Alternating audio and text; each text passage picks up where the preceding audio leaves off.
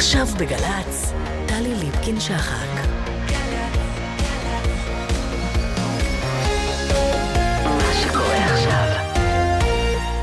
ערב טוב. לרגל שידורי גל"צ במלאת 50 שנה למלחמת ששת הימים, אנו מביאים בשידור נוסף את התוכנית על אזרחי, בה שוחחה טלי ליפקין-שחק עם תת-אלוף במילואים ירחמיאל דורי, שהיה קצין ההנדסה של פיקוד המרכז בעת המלחמה.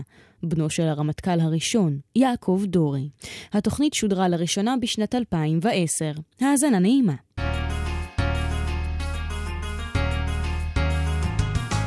על אזרחי, טלי ליפקין-שחק בשיחה אישית עם מפקדים לשעבר על השירות, הפרישה והחיים שאחרי המדים.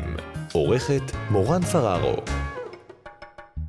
שלום לכם, שבת שלום לכם. על אזרחי איתנו היום תת-אלוף במילואים ירחמיאל מיאל דורי, שנולד לפני 79 שנים בחיפה, לאביו יעקב דורי, לימים הרמטכ"ל הראשון של צה"ל. התגייס במהלך מלחמת העצמאות לפני סיום התיכון לפלוגה של התנועה המאוחדת בנחל, הלך לקורס טיס, אך עם סיום המלחמה והחזרתם של בני המחזור שלו לספסל הלימודים, הופסק הקורס. כששב והתגייס, שוכנע ללכת לחי"ר. התגייס לחטיבה האחת ויצא לקורס קצינים.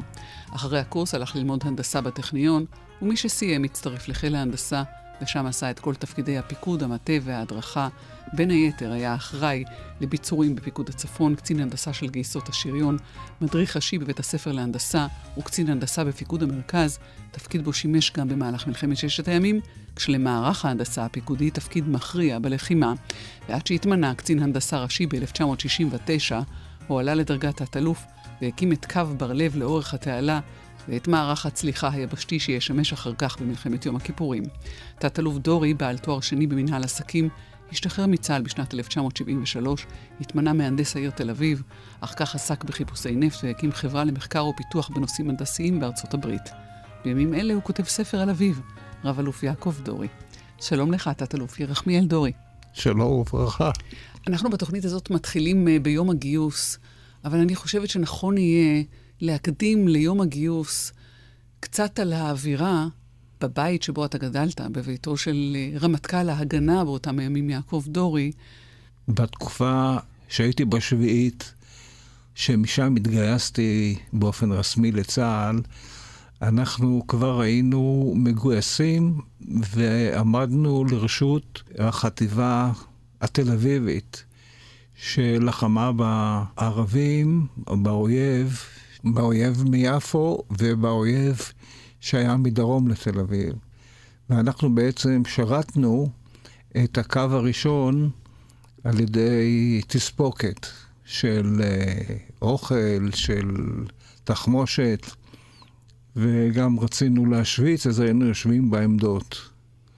לא הייתה שאלה להתגייס או לא להתגייס, כי כולנו היינו מגויסים, וזו הייתה האווירה הכללית, שלא עלה על דעת איש שישנה אפשרות לא להתגייס. ועל אחת כמה וכמה למי שגדל בבית דורי, מן הסתם.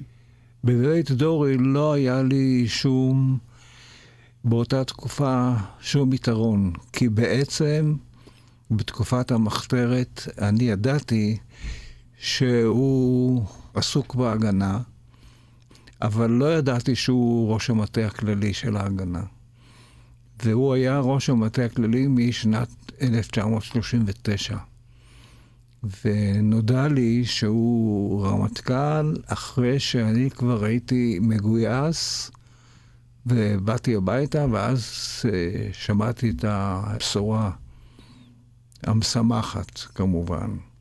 זה נכון שאני הכרתי את כל הצמרת של ההגנה, יוסף אבידר, משה צדוק וכולי וכולי, אני לא בטוח שאני זוכר את שמותם כרגע, אבל uh, הם השפיעו בהחלט עליי, כי הייתה לי אל כל אחד מהם גישה בלתי אמצעית, ואני יכול לזכור במיוחד את מערכת היחסים שהיו לי עם חיים לסקוב. כי הוא הכיר אותי מהבית כשהוא היה קשר של אבא שלי, כשאבא שלי היה מפקד חיפה. וחיים לסקוב בא ממשפחה מאוד דלת אמצעים. כשהוא היה בא אלינו הביתה, אני זוכר שאמי הייתה תופסת אותו בשוליים של הבגד ומושיבה אותו לשולחן האוכל ומאכילה אותו בארוחה חמה. והוא הכיר אותי כשאני הייתי נער בעצם, ומאוד מאוד נקשרנו. הייתי איתו בקשר עד ימיו האחרונים. כשאתה מתגייס עם החברים האחרים, השביעיסטים, לצבא, אתה פוגש בדרך את האנשים שראית בבית? לא. אנחנו, כשהתגייסנו, היינו הגדוד הראשון של הנחל, במחנה 80 של היום. ואני בפלוגת התנועה המאוחדת, פלוגה ה', אם אני זוכר, לא פגשנו איש חוץ מאותה קבוצה של אה, נערים בני גילי שהיו בתנועות נוער אחרות. זה בצופים ובמחנות העולים ובשומר הצעיר. וככה אנחנו הקמנו את הגדוד הראשון. אבא בא לבקר במחנה 80? אבא בא לבקר במחנה 80 אחרי הכרזת צה"ל, כשהכריזו על קיום צבא ההגנה לישראל וקראו בשמו של הרמטכ"ל, הוא בא לבקר. איפה אתה היית באותו זמן? אני הייתי טירון. אז איזה מין, איזה מין מפגש זה? מאוד מסודר, אני רוצה לומר. הוא בא לבקר אחרי שהוא התקבל על ידי מפקדת הגדוד והיה נוכח באימונים, הוא אמר שהוא רוצה לראות אותי. ואז קראו לי, ונפגשנו. היית נבוך? או זה לא. היה לך נעים? נעים מאוד, נעים מאוד. ואחרים איך הגיבו? חבריך? בהפתעה. הם לא ידעו שאתה בנו של דורי? לא. אני לא לקחתי את, הדגל הזה איתי אף פעם. אגב, באיזשהו שלב אתם נשלחים אה, ככוח אה, מסייע באזור כרכור, כשכבר העיראקים למעשה... העיראקים כבר לא היו בחזית, רק ההרוגים נשארו ב, בחפירות. שלחו אותנו לחזית, וכתוצאה מהמשלוח הזה יצאה אחר כך פקודה מראש הממשלה ושר הביטחון שלא יוציאו יותר את חיילי 31 אל הקרבות. 31 צריך להגיד, ילידי 1931. ילידי, ילידי 31. מפני שאתם צעירים מדי? מפני שאנחנו חסרי ניסיון. ומי ידע על כך שנשלחתם uh, לחזית הזאת, והאם זה בזכות הקשר שלך אל אבא שנודע הדבר? בשום פנים ואופן לא. פיקדה עלינו אישה ששמה היה זמר, אם אני זוכר נכון.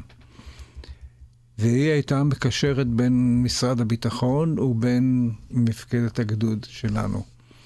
והיא ידעה מכל מה שקורה.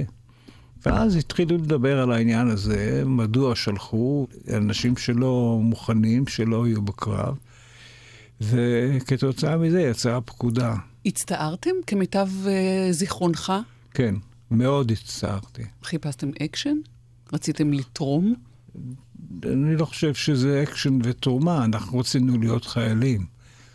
באותה תקופה זה היה המוטו. אנחנו התגייסנו על מנת להגן על מדינת ישראל. אז הזיזו אתכם משם, העבירו אתכם ואותך, שלחו לקורס טיס. רצית להיות טייס? כן. כן. הייתה לי האופציה ללכת לתותחנים, לחיל רפואה, ולקורס טיס. ביקשתי ללכת לקורס טיס והתקבלתי. הייתי שם בקורס המכין, זה היה בסנג'ין, וגם את הטיסות הראשונות שלי בפועל על הפייפרים עשיתי בסנג'ין.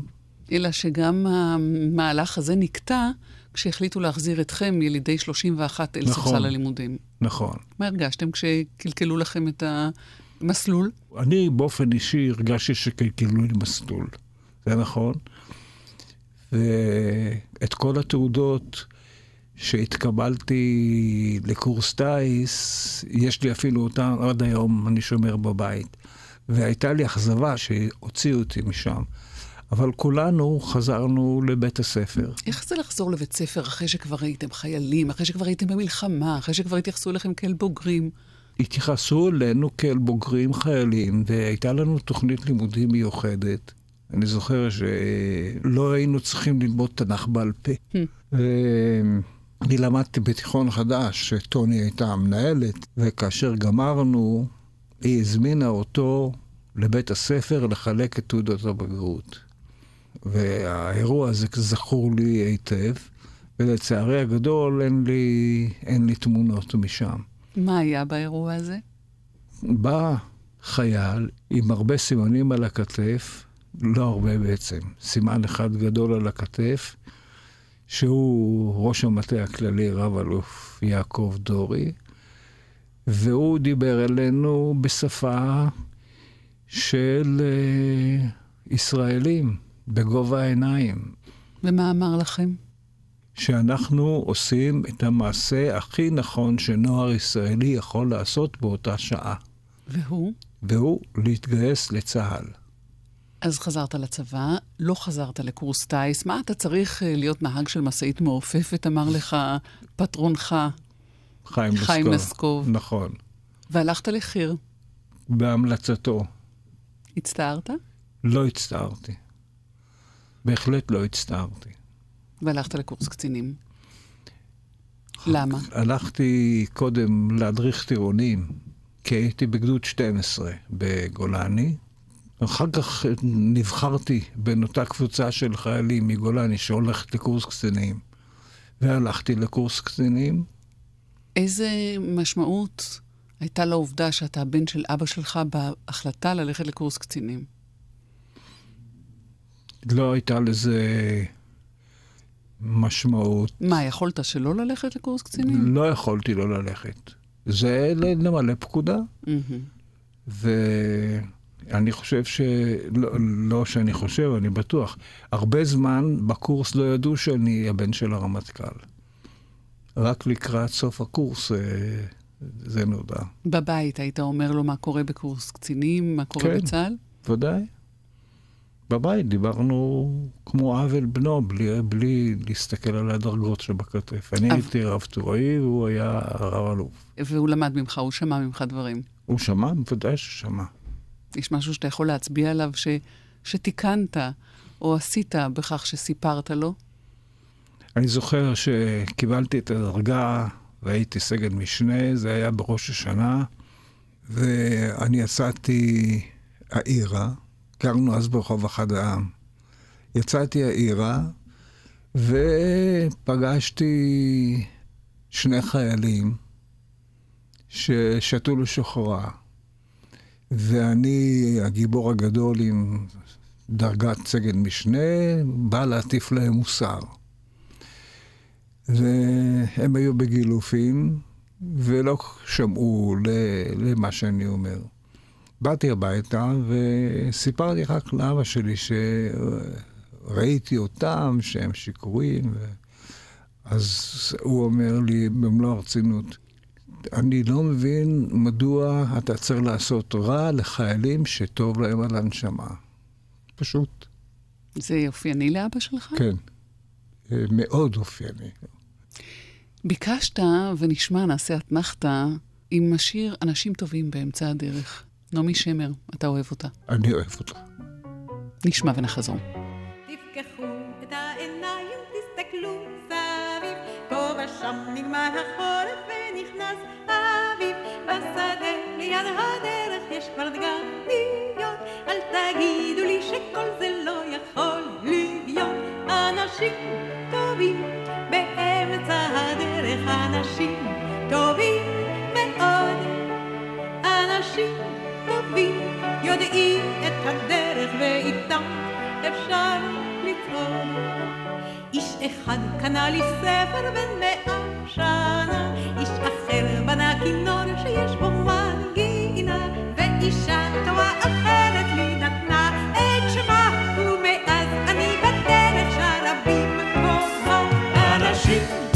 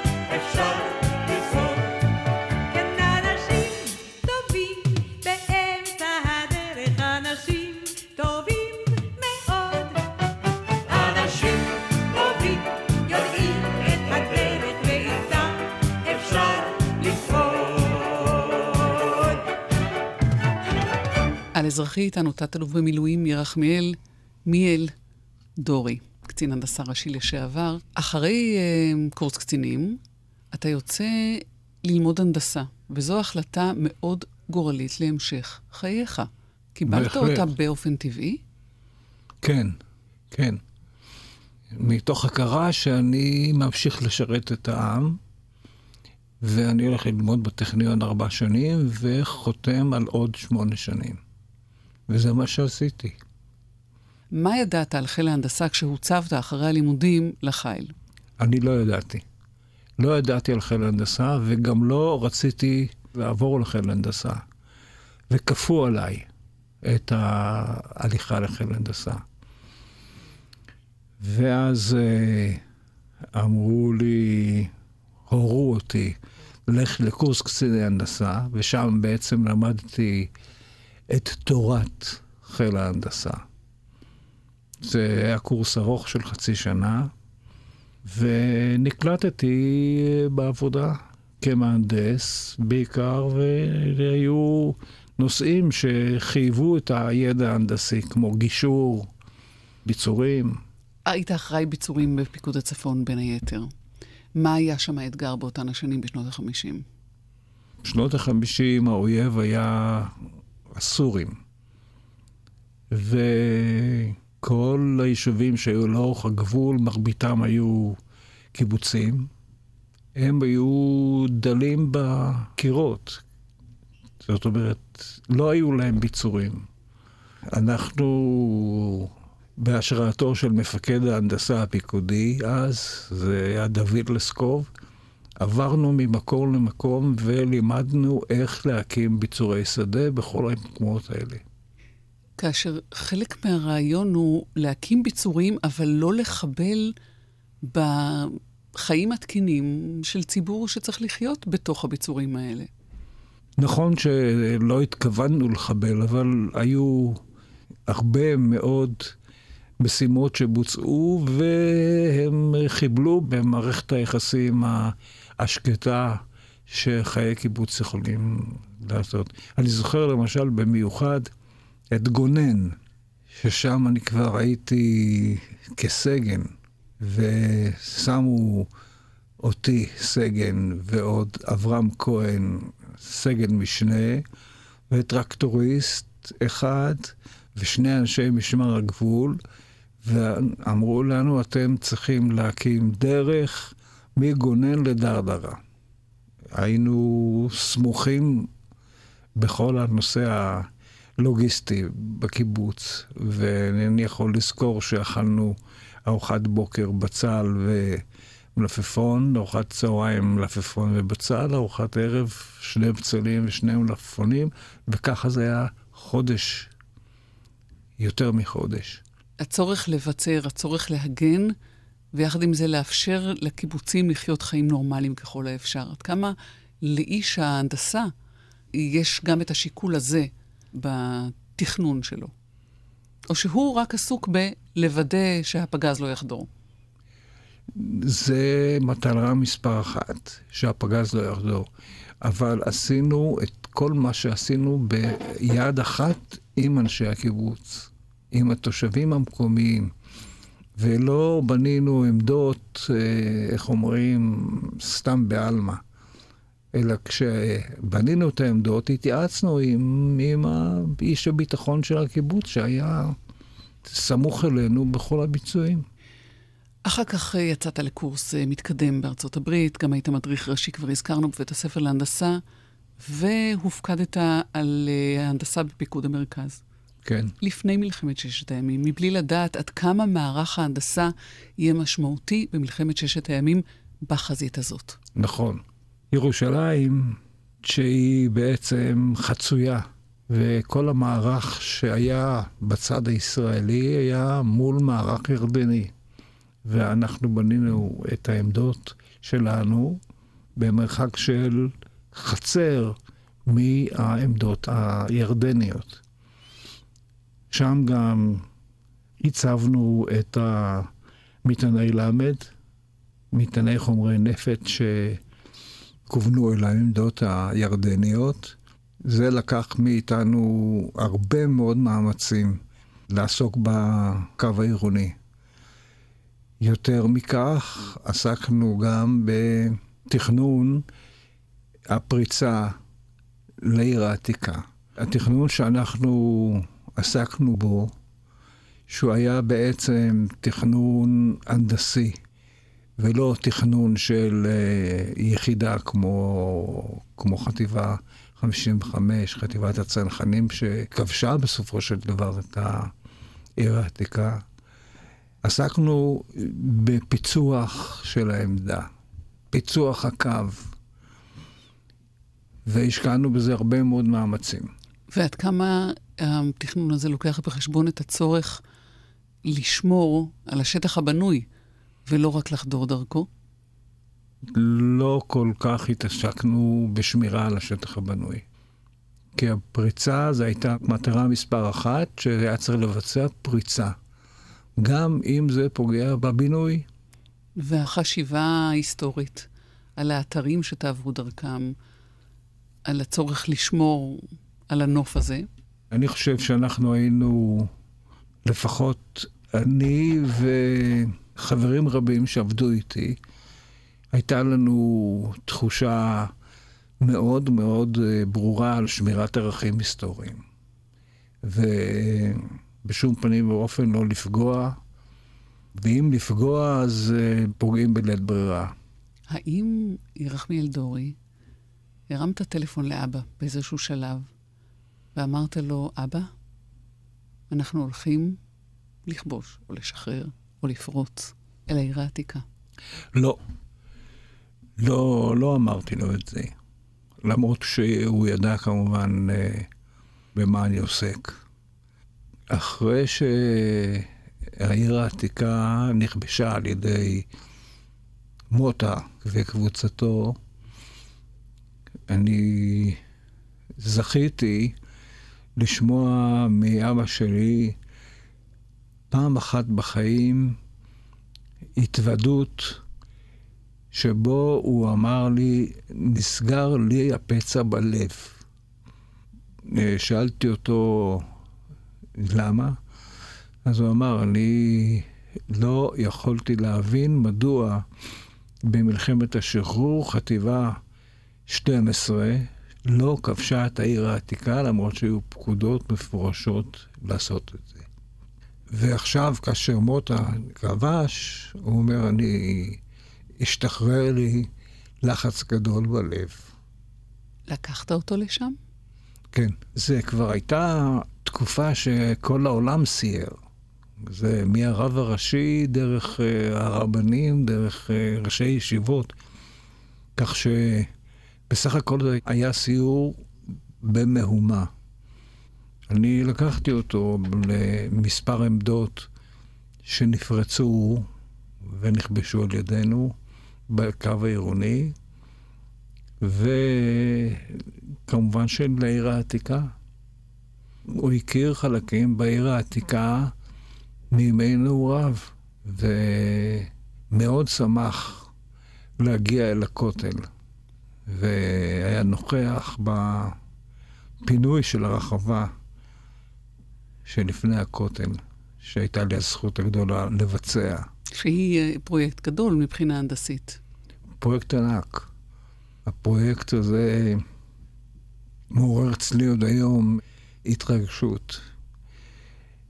כשכבשו את אה, הכותל, מצאנו שם בתי שימוש ומחסנים וכל מיני גרוטאות שהירדנים אה, שמו לאורך הכותל. והצנחנים ואני שכך נסרחתי אחריהם, ירדנו וראינו את הזוהמה הזאת, ומיד חשבנו איך לפנות את זה. וחג השבועות עמד לפנינו, ואז התחיל להיות לחץ גדול מצד אה, חוגים דתיים בירושלים, שנפתח את המעבר בשבועות שאפשר יהיה לתת לאנשים לעבור, להיכנס בצד אחד ולצאת בצד שני. והטילו עליי, כמפקד הנדסה פיקודי, להתחיל את הביצוע. ואז אנחנו פנינו אל ארגון הקבלנים בירושלים, שהם היו אנשים אזרחיים, ואמרנו להם שאנחנו מבקשים אותם לבוא ולהתחיל לפנות את הכותל.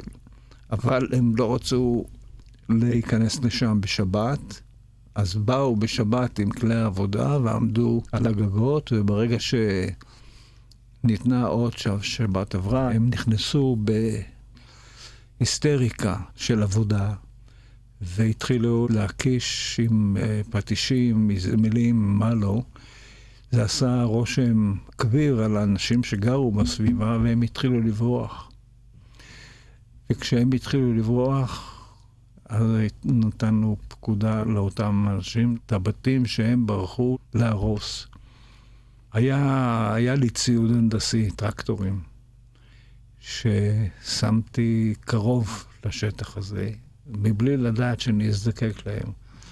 אבל כאשר התחילה בריחה, הכנסנו שני טרקטורים והתחלנו להרוס באופן שיטתי שורת בתים אחרי שורת בתים אחרי שורת בתים. בלי לבקש אישור מאיש? אה, בהתחלה בלי לבקש אישור. כי זה היה כאילו ההמשך של הפינוי של הכותל. לא עצרתם לחשוב שגרים פה אנשים, שזה בתים של בני אדם? זה... לדברים האלה לא הגענו במחשבה. והיום בדיעבד? במחשבה, במחשבה שאם הייתי צריך לעשות את זה היום, הייתי עושה את זה היום, כי פינינו את הרחבה שלפני הכותל. ואז דיין הוציא הוראה שנפנה עד רחוב היהודים. ויש בעיר העתיקה רחוב היהודים ש, שמוביל לרחבת הכותל. האנשים קיבלו די זמן כדי לפנות את חפציהם, ללכת למצוא מגורים חלופיים? אני אגיד בעדינות, אה, לא כל כך.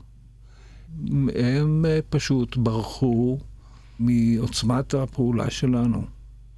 וצריך להיות אה, לפעמים קשה לב בשביל להגיד, לא הייתה ברירה אחרת. אני לא רוצה להגיד, לא הייתה ברירה אחרת.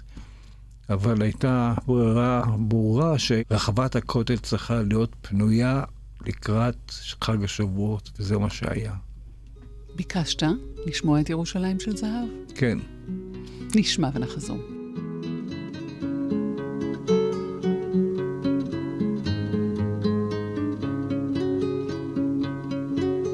Hampir hari ini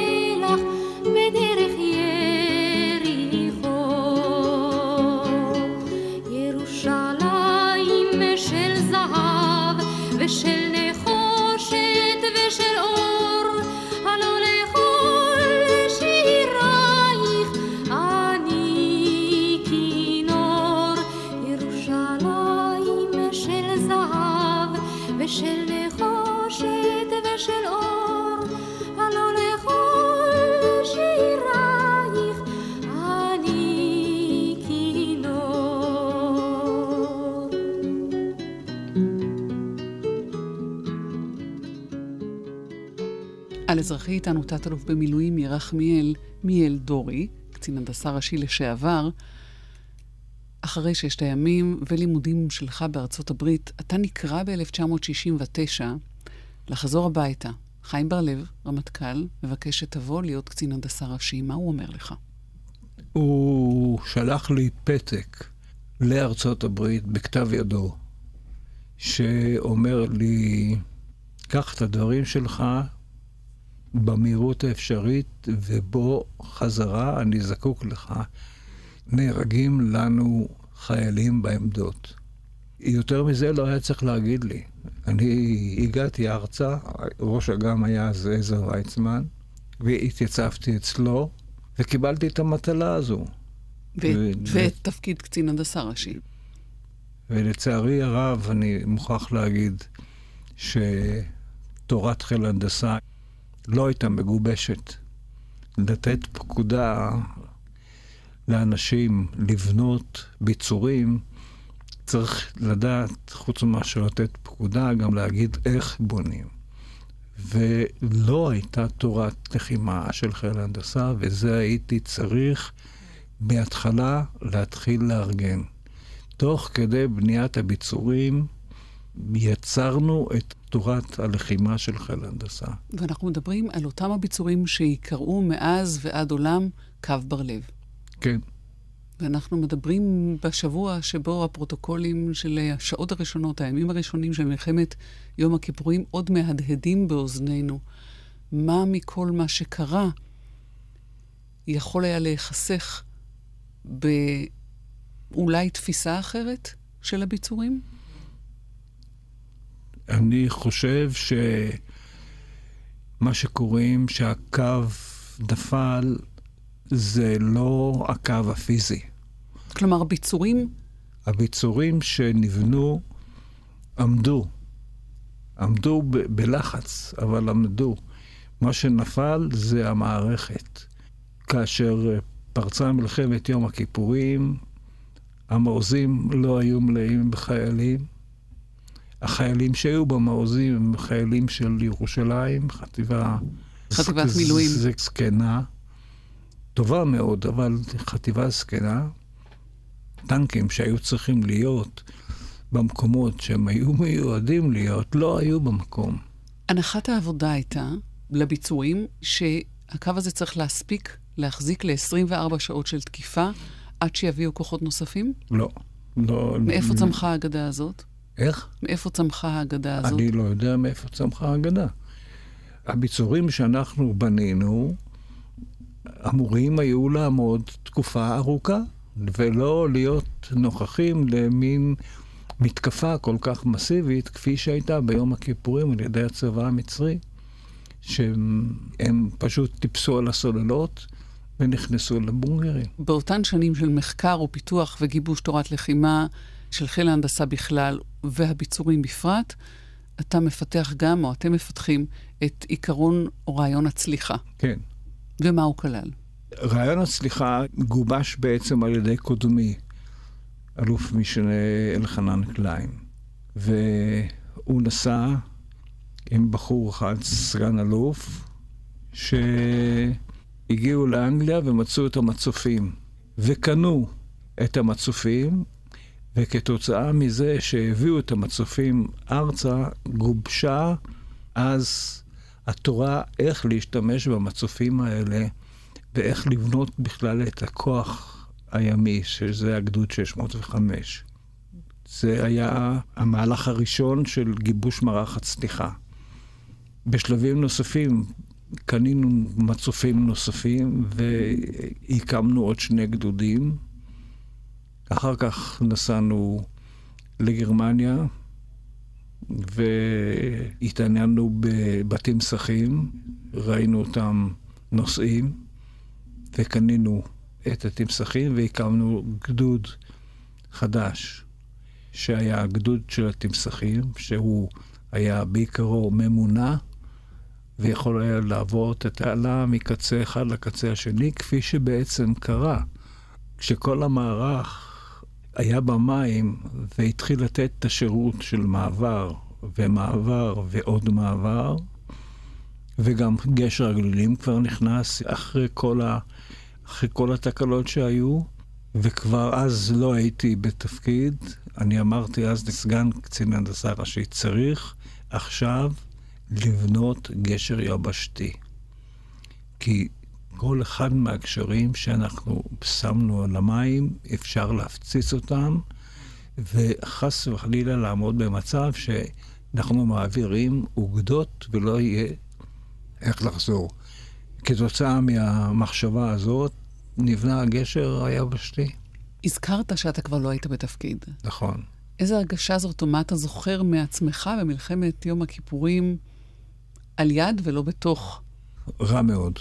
רע מאוד. אני הייתי אז אה, מהנדס העיר תל אביב, אני הלכתי לראש העיר ואני אמרתי לו שאני, שאני רוצה לרדת לפיקוד דרום, ואז הוא אמר לי, איך אתה יכול להשאיר כאן את כל גני הילדים, את כל בתי הספר חשופים? והוא לא היה צריך להגיד לי פעמיים. והרגשתי את גודל האחריות שאני נשארתי כאן. אבל אני ידעתי מתי תהיה הצליחה, ובליל הצליחה ירדתי לבור של המטכ"ל, ואני ישבתי עם אוזניות והקשבתי לבניית הגשרים. איך הרגשת? רע מאוד. הרגשתי רע מאוד, מנותק, ואפילו טראומטי. ביקשת לשמוע את אה, על הדבש ועל העוקץ. נעמי שמר, מה עושה לך? היא מדברת אל הארץ ישראל, ואין לה מילה אחת מיותרת. נשמע ונחזור. על הדבש ועל העוקץ, על המר והמתוק, על ביתנו התינוקת שמור לי הטוב. על האש המבוערת, על המים הזכים, על האיש השב הביתה מן המרחקים,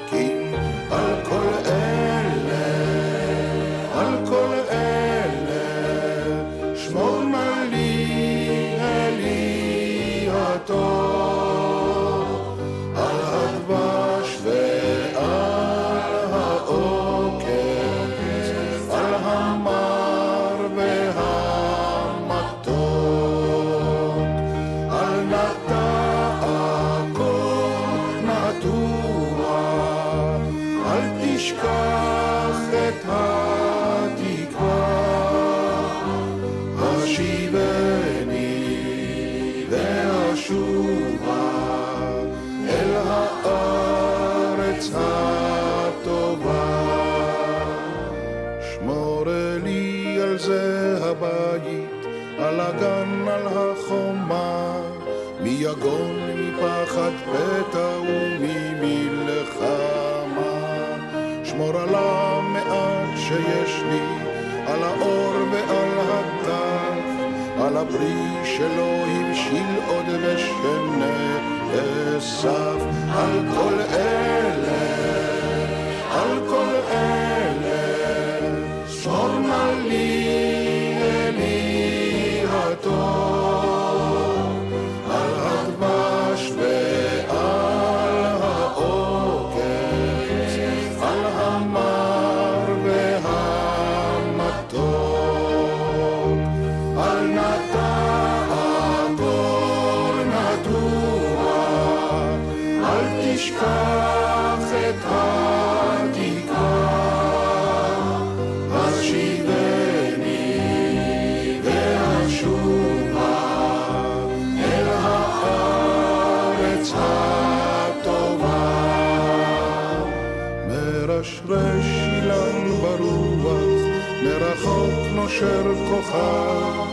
משאלות ליבי בחושך נרשמות.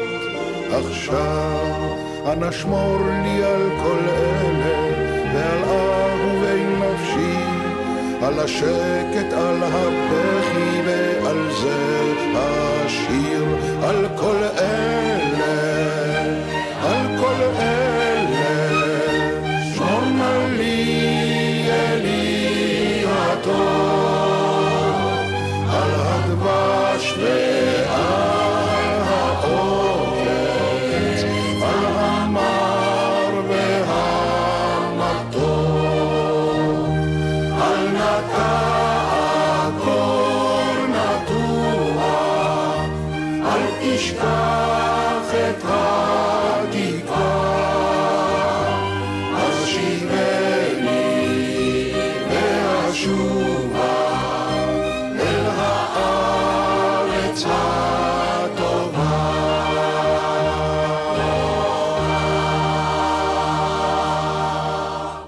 על אזרחי איתנו תת-אלוף במילואים ירחמיאל מיאל דורי.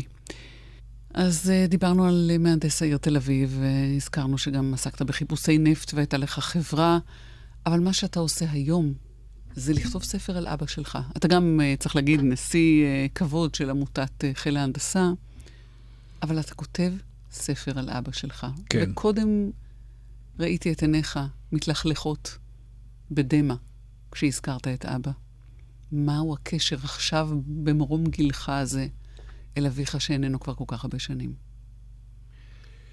קשר אה, אדיר, הייתי אומר. ממש. אני כותב את הספר שיקרא רב-אלוף יעקב דורי, אבל אני מתחיל, מתחיל את הספר ב-1904, כשהוא היה בן ארבע, כשהם הגיעו ארצה. ובחרתי לקחת את הנקודה הזאת לכל התקופה עד אחרי מלחמת השחרור, כי משרד הביטחון לא מכוסה בהיסטוריה של אותו פרק זמן. והלכתי בעקבות אבי, החל מהחניכות שלו בבית הספר הריאלי אצל דוקטור בירה. אחר כך היה משובץ בכל מיני תפקידים שוליים בעיר חיפה. אחר כך הוא נסע ללמוד הנדסה בגנט בבלגיה. חזר ונכנס למנגנון של ההגנה. והתפקיד הראשון הבכיר שעשה זה היה מפקד העיר חיפה. אז הארץ הייתה מחולקת למחוזות. הוא היה מפקד מחוז חיפה. התפקיד הראשון הממלכתי שעשה היה ראש מחלקת ההדרכה של ההגנה. כי אז חשבו ופעלו שכל היחידות שכפופות להגנה יהיו בני אותו מעמד של אה, אימונים, של אה, תחמושת, של הנהגה. והוא עבר לתל אביב והיה ראש מחלקת ההדרכה של, אה, של ההגנה. תוך כדי, זה היה בשנת 36. בשנת 39 החליטו להקים את המטה הכללי, והוא מונה להיות ראש המטה הכללי. האם אתה חש שאתה מתקן איזה עוול היסטורי שנעשה? אתה חש איזה צורך לומר משהו שלא נאמר על אבא שלך, על יעקב דורי? אני חושב כן. אני חושב שכן. כי האיש הזה, למרות כל יכולותיו, היה אדם צנוע. וזה גם היה חלק ממערכת היחסים הכללית. אנשים עשו את התפקיד שהוטל עליהם לטובת, איך אומרים, לתפארת מדינת ישראל, ולא בשביל לחפש אותות, ולא בשביל לחפש אה, כבוד. אני חושב שהתרומה שלו לבניית צה"ל של ערב מלחמת השחרור, זה הייתה תרומה ייחודית של היד של יעקב דורי. האם אבא שלך מת איש מרוצה, איש מסופק או קצת עצוב? אה, הוא לא היה מסופק, והוא היה עצוב מבריאותו הנמוכה.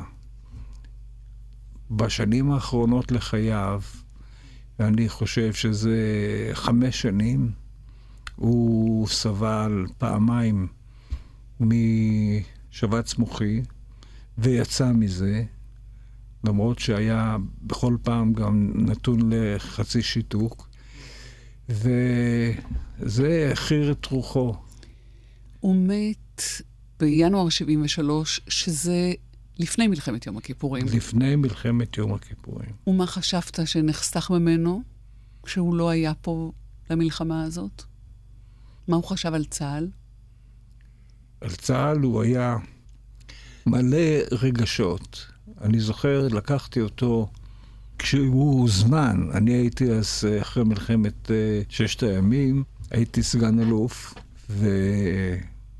והיה אירוע שכל מפקדי החזיתות הזמינו לשם רמטכ"לים לשעבר, ואני לקחתי אותו. ואני זוכר אותו כשהוא נפגש עם טאליק, כשטאליק היה אז מפקד האוגדה שפרצה דרומה, והתחבקו והתנשקו, אני ראיתי ממש אצלו דמעות בעיניים. הוא היה נאמן, עבד נאמן לצה"ל. אנחנו ניפרד, תת-אלוף ירחמיאל אה, דורי, עם לו יהי. שיר של נעמי שמר, גם של הגשש החיוור שביקשת, שאתה אוהב אה, לשמוע. אני מודה לך מאוד. נודה גם למורן אה, פררו שערכה איתי והפיקה, ולעידן סיביליה ודניאל ברש שהיו אחראים על הביצוע הטכני, וכמובן לכם שהאזנתם לנו. אני טלי ליפקין-שחק, היו שלום. שנבקש לו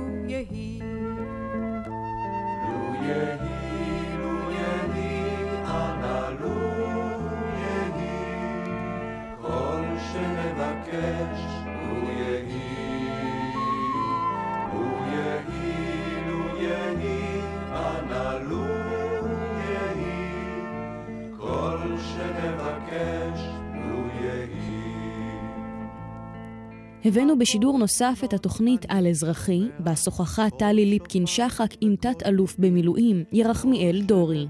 התוכנית שודרה לראשונה בשנת 2010. המשך האזנה נעימה. תישמע בתוך כל אלה גם תפילה אחת מפי, כל שנבקש, לו יהי. לו יהי, יהי, אנא לו יהי. כל שנבקש, לו יהי. לו יהי, לו יהי, אנא לו יהי. כל שנבקש, לו יהי. בתוך שכונה קטנה מוצלת, בית קט עם גג אדום, כל שנבקש, לו יהי. זה סוף הקיץ, סוף הדרך, תן להם לשוב הלום, כל שנבקש, לו יהי. לו יהי, לו יהי, אנא לו יהי. כל שנבקש,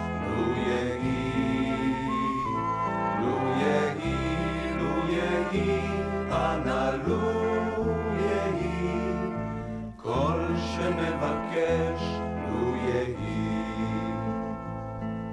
ואם פתאום יזרח מאופל על ראשנו אור כוכב, כל שנבקש לו יהי.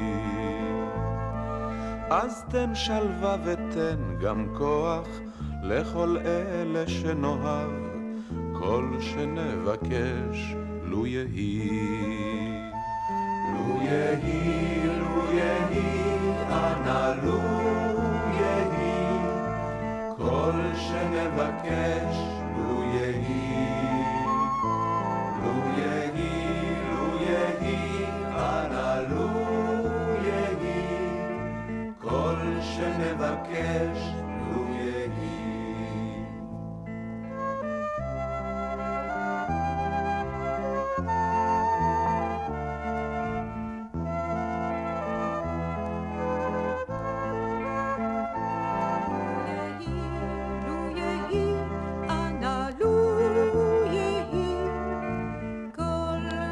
שנבקש,